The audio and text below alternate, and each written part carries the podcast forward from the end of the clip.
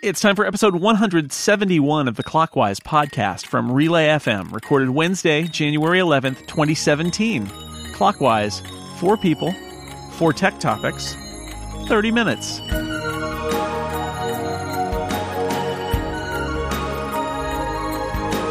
Welcome back to Clockwise, the podcast that always works better when there are two hosts and two guests. I am your returning co host, Jason Snell, and across the internet from me is my co host, Dan Moren. Hi, Dan. Hey, Jason, we're, we're together again. Welcome back. Yes, finally, all the travels are over for a little while, and we can do this show together every week. I gotta go. Oh, no. uh, this is Clockwise, where we talk about you, you heard the beginning of the show. I explained it already. There's four people. We talk about tech topics. We have two wonderful guests that joining me and Dan, as always. To my left, my good friend from, uh, we work together at Mac User and Macworld, uh, and she uh, writes books about Mac things now. Uh, take control of Sierra. Scholle McFarland, is that right? Sierra, a take control crash course. Oh, right, with the colon in there. Yeah, I have one of those too. It's very confusing. Well, anyway, it's a take control book about everything you need to know about Sierra. Hello, welcome. Hello. And to my left from Scotland, where it's probably raining, developer of uh, fine calculator apps for iOS, Mac OS, Apple TV, Apple Watch, your toaster, your fridge, all that stuff. James Thompson is back. Hi, James. Hi, Dan. I believe this is my 10th proper appearance on Clockwise, so I look forward to the retrospective articles on how it came to happen. All right, let's uh, do topic number one. I will go first. Here it is uh, Consumer Reports withheld MacBook recommendations based on lab tests that they used that turned out to be broken, we learned this week, by a weird bug that was exacerbated by their test methodology. And I, I wanted to talk about the bigger picture here. I'm curious for all of us how much do you read and trust and use editorial reviews and product tests when you're buying products because this is definitely a conversation that people are having about why did consumer reports test these laptops the way that they did and does that matter and does that shake people's confidence in those tests? I'm curious how everybody here uses this kind of stuff. When i started in tech journalism at mac user back in 1996 um, both ziff davis and idg had big competing labs and a lot of work went into developing accurate tests for hardware um, it, and it was easy to see which Mac, for instance, offered the most speed or the best battery life. Um, but since those labs have pretty much gone away, I don't generally t- trust Mac reviews all that much because I know how much specialized knowledge went into getting accurate information about them. Lucky for me, the work I do doesn't drive my hardware to the edge of its performance capabilities. So I, I don't have the, the deep needs that um, would make me need to know like what was the very fastest computer for each task. So generally these days, I just check to make sure people aren't complaining about a model and then just buy a Mac, assume it will be faster than what I had, and move along. With other products where there's just a dizzying array of choices like headphones or even like desks and things like that, I rely on the Wirecutter now because our old Macworld colleague Dan Frakes is there. And I know he does great work, and I assume that a place where he works has good testing methodology. And that's worked for me so far. Uh, but yeah, I think that one of the biggest losses uh, with the downsizing of the Mac magazines is I don't really know that we have accurate testing anymore. I do use editorial reviews, but uh, when it comes to you know bar charts about which Mac is the fastest, uh, oftentimes my eyes sort of glaze over. And like Scholle, I, I you know I don't I don't mind some horsepower, but I don't certainly don't need a top of the line performance machine every time. Um, and yeah, in, in, general, I think that those aren't necessarily a great reflector. As we said, you know, people try to come up with standardized tests uh, so that you can run these things against each other. It rarely ratchet, it rarely matches real world experiences because everybody uses their computers differently and everybody uses their computers differently day to day. My parents use Consumer Reports still for a lot of their stuff, and I think they're good, very good for certain types of products. I think computers and technology has often been one of their weak spots. Um, so it, it's not my top resource uh, when it comes to making those purchases. But yeah, I try to keep an ear to the ground, but I, I don't, I, I take a grain of salt with those bar charts. Well, of course, I trusted the Macworld Labs tests of yore, but these days I usually consult again, yes, sites like the, the Wirecutter and Sweet Home.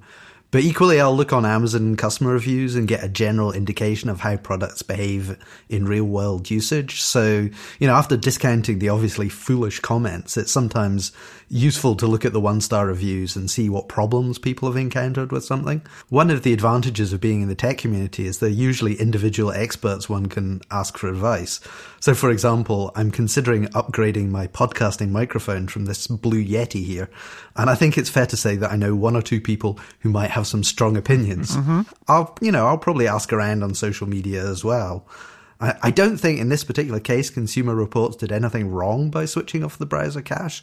That makes total sense. But because they didn't talk to Apple about the wildly inconsistent results, we all lost our battery time indicators from the menu bar. Yeah. A surprising number of people who used to test hardware at the Macworld and Mac User Labs uh, work at Apple in their performance marketing group now. Yep. So they're doing all of that same work. But in the end, everything's so fast now that it kind of doesn't matter. I also like uh, like to read editorial reviews and I like to look at sites like the Wirecutter and the Sweet Home. And you're right, too the uh, consumer reviews are useful not in specific usually but in aggregate are there specific things that people hate about this product? And is that something that i would also hate? All right uh, that's topic number one. Thank you very much everyone. Scholle what do you have for us? My topic is about the Apple Watch. Um, the watch has been out almost two years now, and I am assuming you guys have watches, and I wanted to to ask, what did you think you would use yours for, and what do you actually use it for? Well, I thought I would use it for everything, um, and that because that was kind of the um, you know the premise that Apple laid out when it first announced the watch was it can do everything your phone can do, and of course. Uh, it turned out it wasn't good at all those things, and there were many things it couldn't do that your phone could do. So, um, I, I, think I had much higher expectations of uh, what I would use it for. But the primary parts of it that I was most interested in um, are the ones that I think I still use. So notifications obviously is the big one for me. I, I, still have it set up to deliver text notifications, email notifications, even Slack notifications. Um, I don't use it very often for responding to a lot of those things. Um, sometimes if it's a really quick response, but it is easy to at least like get an idea of what's going on and, and stay notified without having to pull my phone out of my pocket, which I do really like.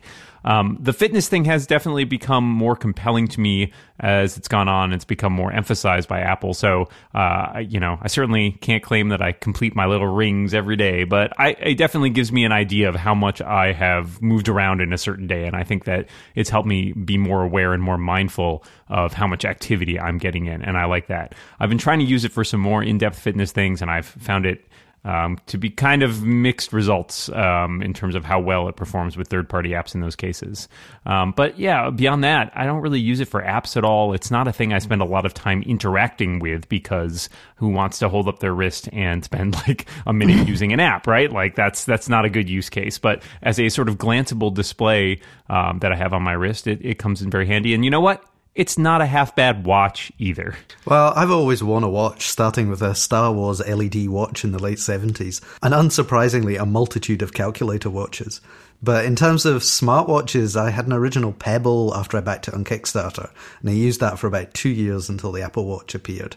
You know, it also had rudimentary apps, but I mostly used it for notifications, reading text messages, seeing who was phoning me, and yeah, seeing what the time was. And to a certain extent, the same is true about how I use the Apple Watch.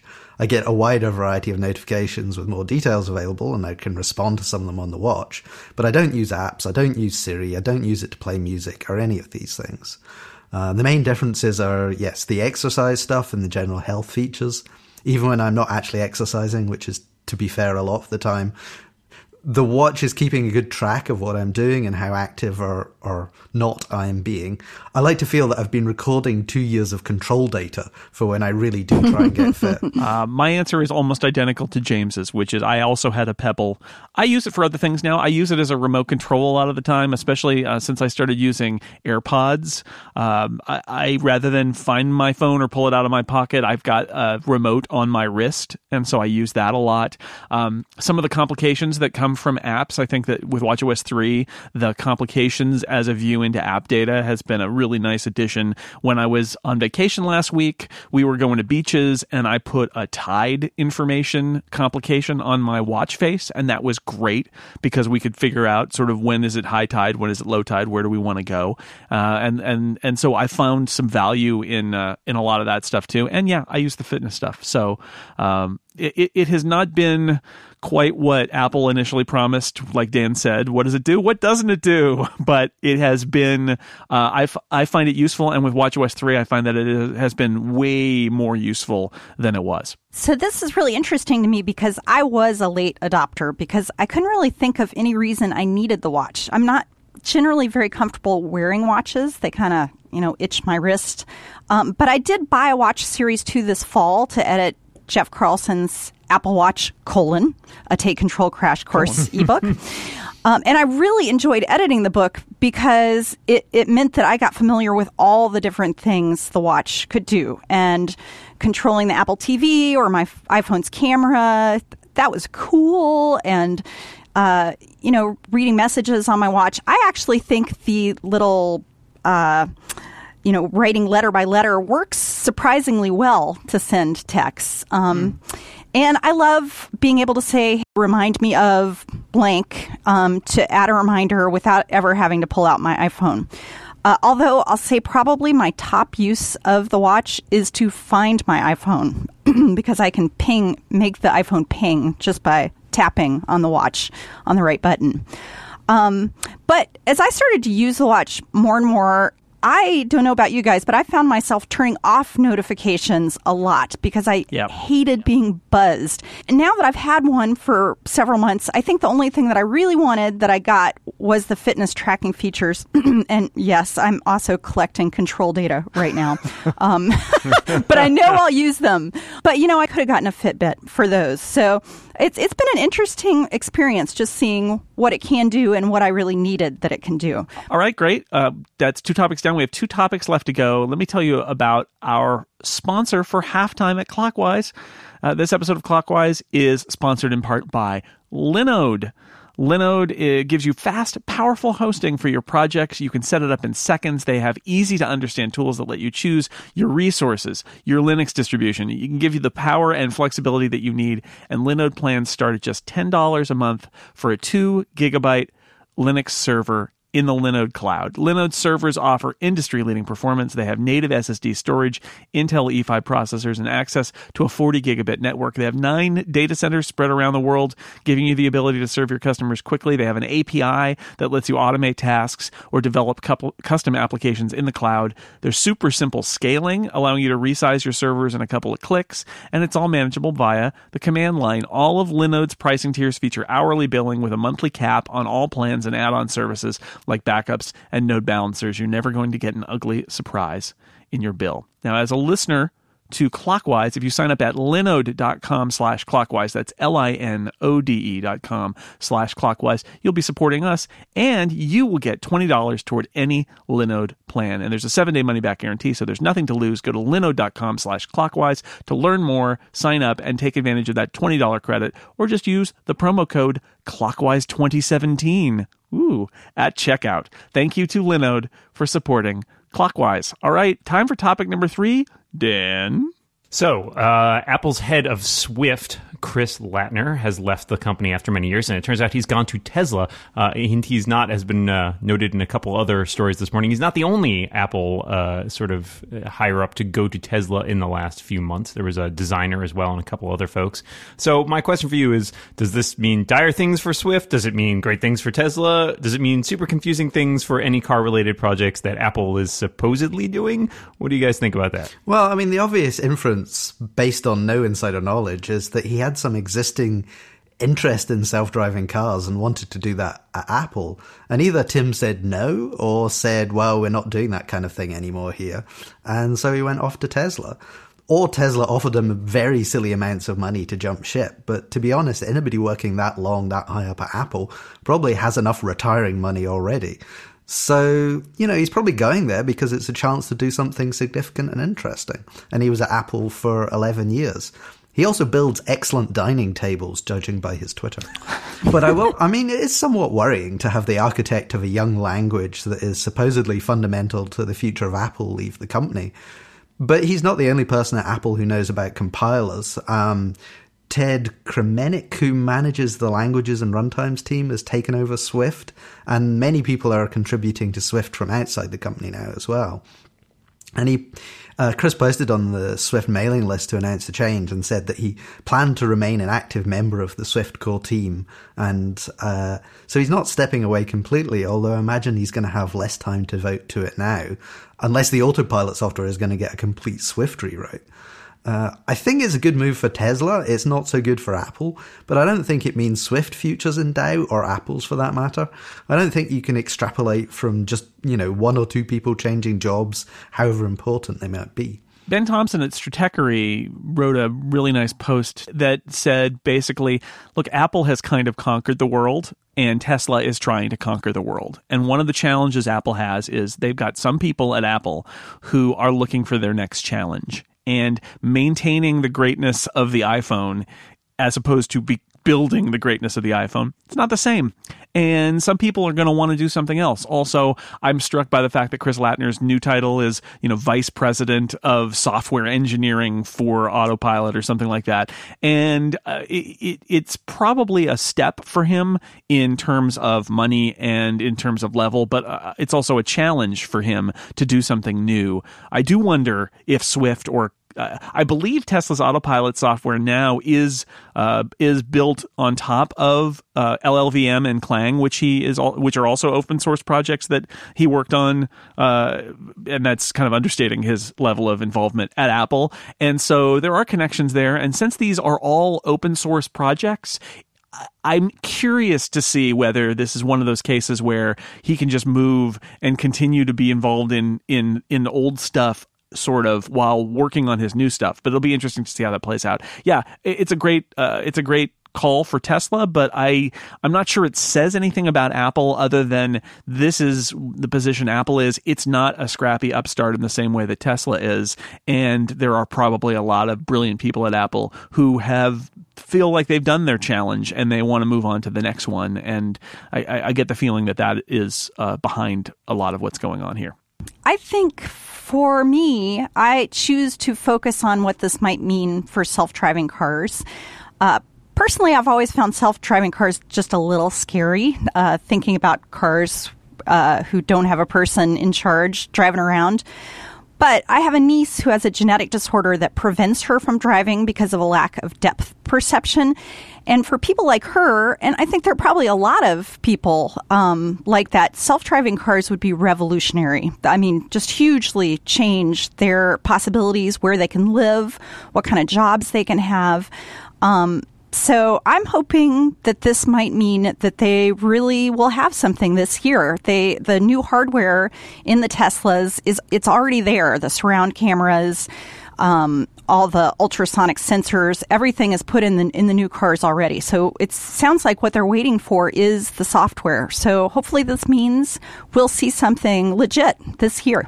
Yeah, uh, I feel like I think Jason's point about uh, Ben Thompson post kind of nails the idea of this. It's a different culture. It's a different challenge when it comes to building something new versus maintaining something that you've already created. And I can I can definitely see people have different feelings about approaching those sorts of projects and, and wanting challenges. I think the thing that's most interesting to me is that this does seem to at least uh, give some credence to this idea of Apple's car ambitions maybe having been dialed back, as was reported a few months ago, um, because it seems like if you're you're getting you know these people in key positions to move to other car companies, whereas you could be sort of attracting them perhaps to internal jobs working on a similar project, um, that maybe they would you know think strongly about leaving, but you never know. Um, and so I, I think it, it, makes me very curious as to what Apple's car uh, aspirations are, um, since we've heard a lot of different stories about that, and maybe nothing will materialize from that whatsoever. Who knows? I, am not too worried about Swift. I, I, do think it's a great get for Tesla, and I, I agree with Scholle that the idea of um, you know increasing the uh, attention drawn to autopilot is is is possibly a very big improvement for some people, whether they're people with disabilities or elderly people who aren't allowed to drive anymore, for example. Um, I, I, think that's a that's a huge uh, possible sort of area of interest for for technology and people to be working on at all in this era. So uh, interesting stuff going on. Um, thanks for your input on that. I think our last topic comes from James. So a lot has been written this week about the 10th anniversary of the introduction of the iPhone. So simple question. What is the biggest change the iPhone has made personally or professionally to your own life? Where can I start, James? I mean, first off, I've written tens of thousands, hundreds of thousands of words about the iPhone. So professionally, it's made a huge difference. Having the internet in my pocket, having, unfortunately, yes, Twitter in my pocket has has has been a big change. Uh, just having having data with me wherever I go. I mean, I think the smartphone although I had a smartphone before, technically with the Palm Pre, it was not something that made me want to use the internet, and the iPhone made me want to use the internet. So, uh, being in touch all the time as my as my kids have grown up, being able to stay in touch with them and see what they're see what they're up to has been uh, huge too. So I, I don't even know where to begin. I, I think the iPhone has and smartphones in general have really just transformed all of our lives uh, dramatically. But uh, if I had to give a, a, straight answer here, I would probably say I no longer have those conversations where we try to remember when something happened or who that guy was who was in that movie because I will just take out my phone to the uh, frustration of some people I know and find the right answer rather than having us just endlessly speculate about it like used to happen.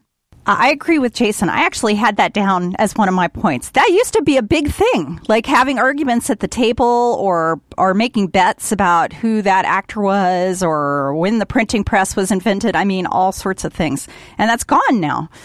Um, but thinking back on the iPhone, I really do think it is without a doubt the most life-changing piece of technology I've ever had. And that's that's saying something because so many different types of technology have been released um, in the past few decades. Uh, but this is the one that stands out. And I think it's not only that it connects me with the internet wherever I am, but it also just replaces so many tools. When the first iPhone was released, my youngest child was a newborn, and anybody who's had a newborn knows how you become trapped in locations because the baby has fallen asleep and you don't want the baby to wake up. So you'll do anything to not wake up the baby. Um, but with her, I could be in a pitch black room with her nursing or napping and still I had my book there and I could read it without having to turn on a light. And I could check the time, I could post to Facebook, I could find lullaby lyrics or text my husband to bring me food. It was incredible. All these different things I could do. I didn't I wasn't likely to forget my book or forget, you know, this or that. It was all there in the phone.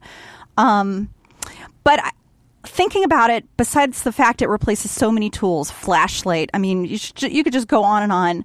I think the most significant to society probably is that it made the social media ubiquitous.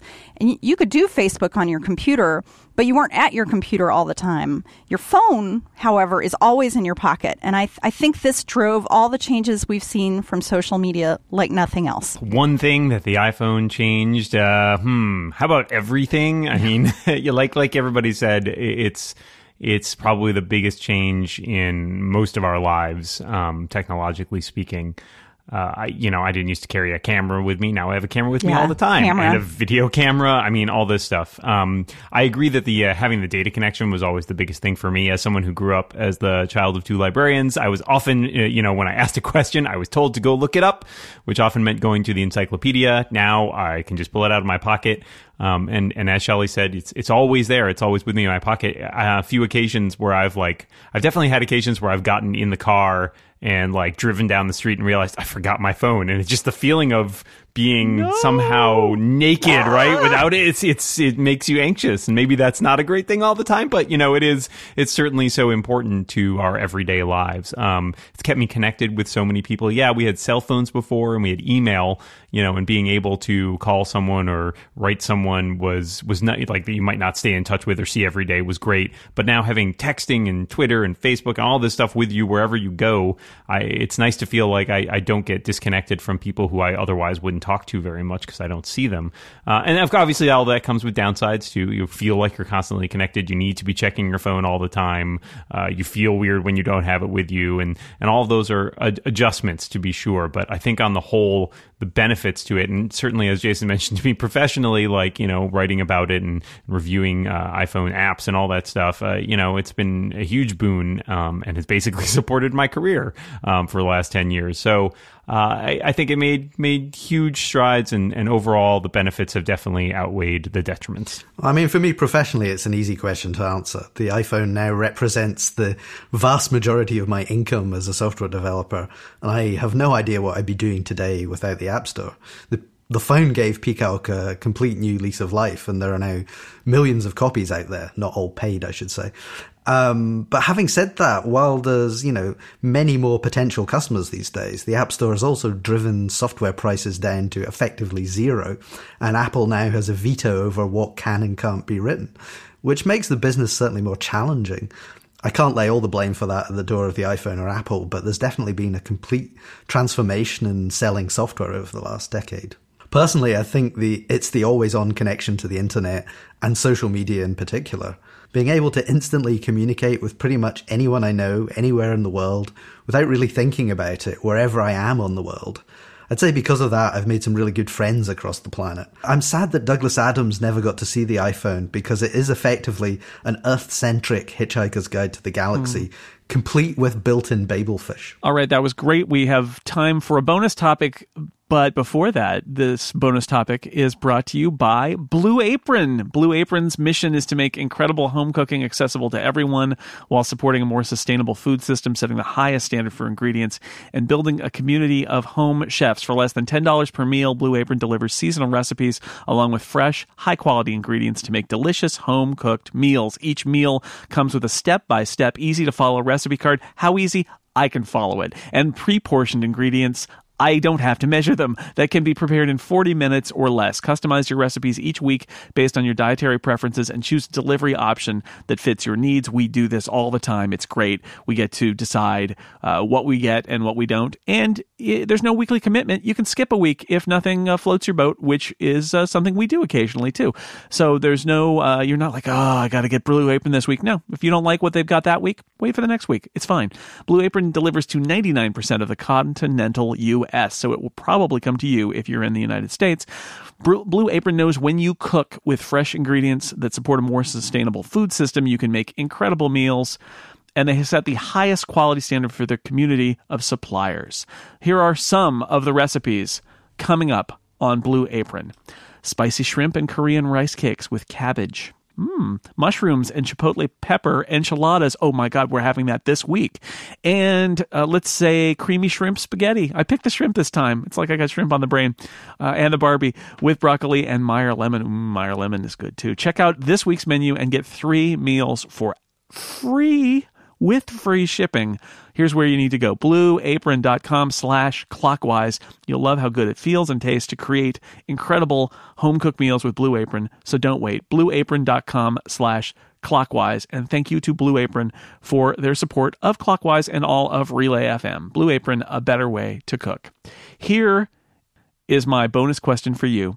Uh, it just rained for like three straight days, and also I was just in Hawaii where it rains all the time, and there's water everywhere, and the the, the flood levels are rising, and uh, so I ask all of you, boats. Do you like boats? How do you feel about boats, Scholle? Boats are nice. They're on the water. Uh-huh. But perhaps most importantly, I'm on a boat by the lonely island. You know, I was going to put money down on who brought up I'm on a boat. Scholle would not have been my guess. uh, I like boats. Uh, when I was recently in the Maldives, I, after taking like three or four planes, I had to take like a half an hour, 40 minute boat ride to get there. And the boat broke down in the middle of the Indian Ocean and we had to change boats in the middle of the ocean. That was fascinating. I'm certainly familiar with rain in Scotland, but I'm definitely a fan of water, although more in the form of the ocean than the stuff falling from the sky. Since I can't swim, boats are something of a necessary evil in order to get closer to the sea. Most of my experiences with them, however, have led to a certain amount of seasickness. I do like submarines, however, and I believe that they are technically boats, so I will say yes. um, I've only been on one, but it didn't make me feel sick, and I could see fish out of the windows, and I could push a button to feed the fish. Oh. And what I'll say is, I like boats, and uh, we had kayaks in Kauai, and that was pretty great. What I'm saying is, I'm great at boats. and that brings us to the end of Clockwise. It's time to thank our guests for being here now that we've settled all boat matters. Scholle McFarland, thank you so much for being here. Thanks for having me. James Townsend, thank you for being here, and we look forward to appearance number 11. I you took the words out of my mouth. All right, Dan, I think that's it. How do we end the show? Uh, something about boats. All right, everybody get in your boat and and go out to sea and then come back, row back in. It's a rowboat apparently for next week's Clockwise, but until then, watch what you say in that boat. And keep watching the clock. The boat clock. In- Bye in everybody. Bye.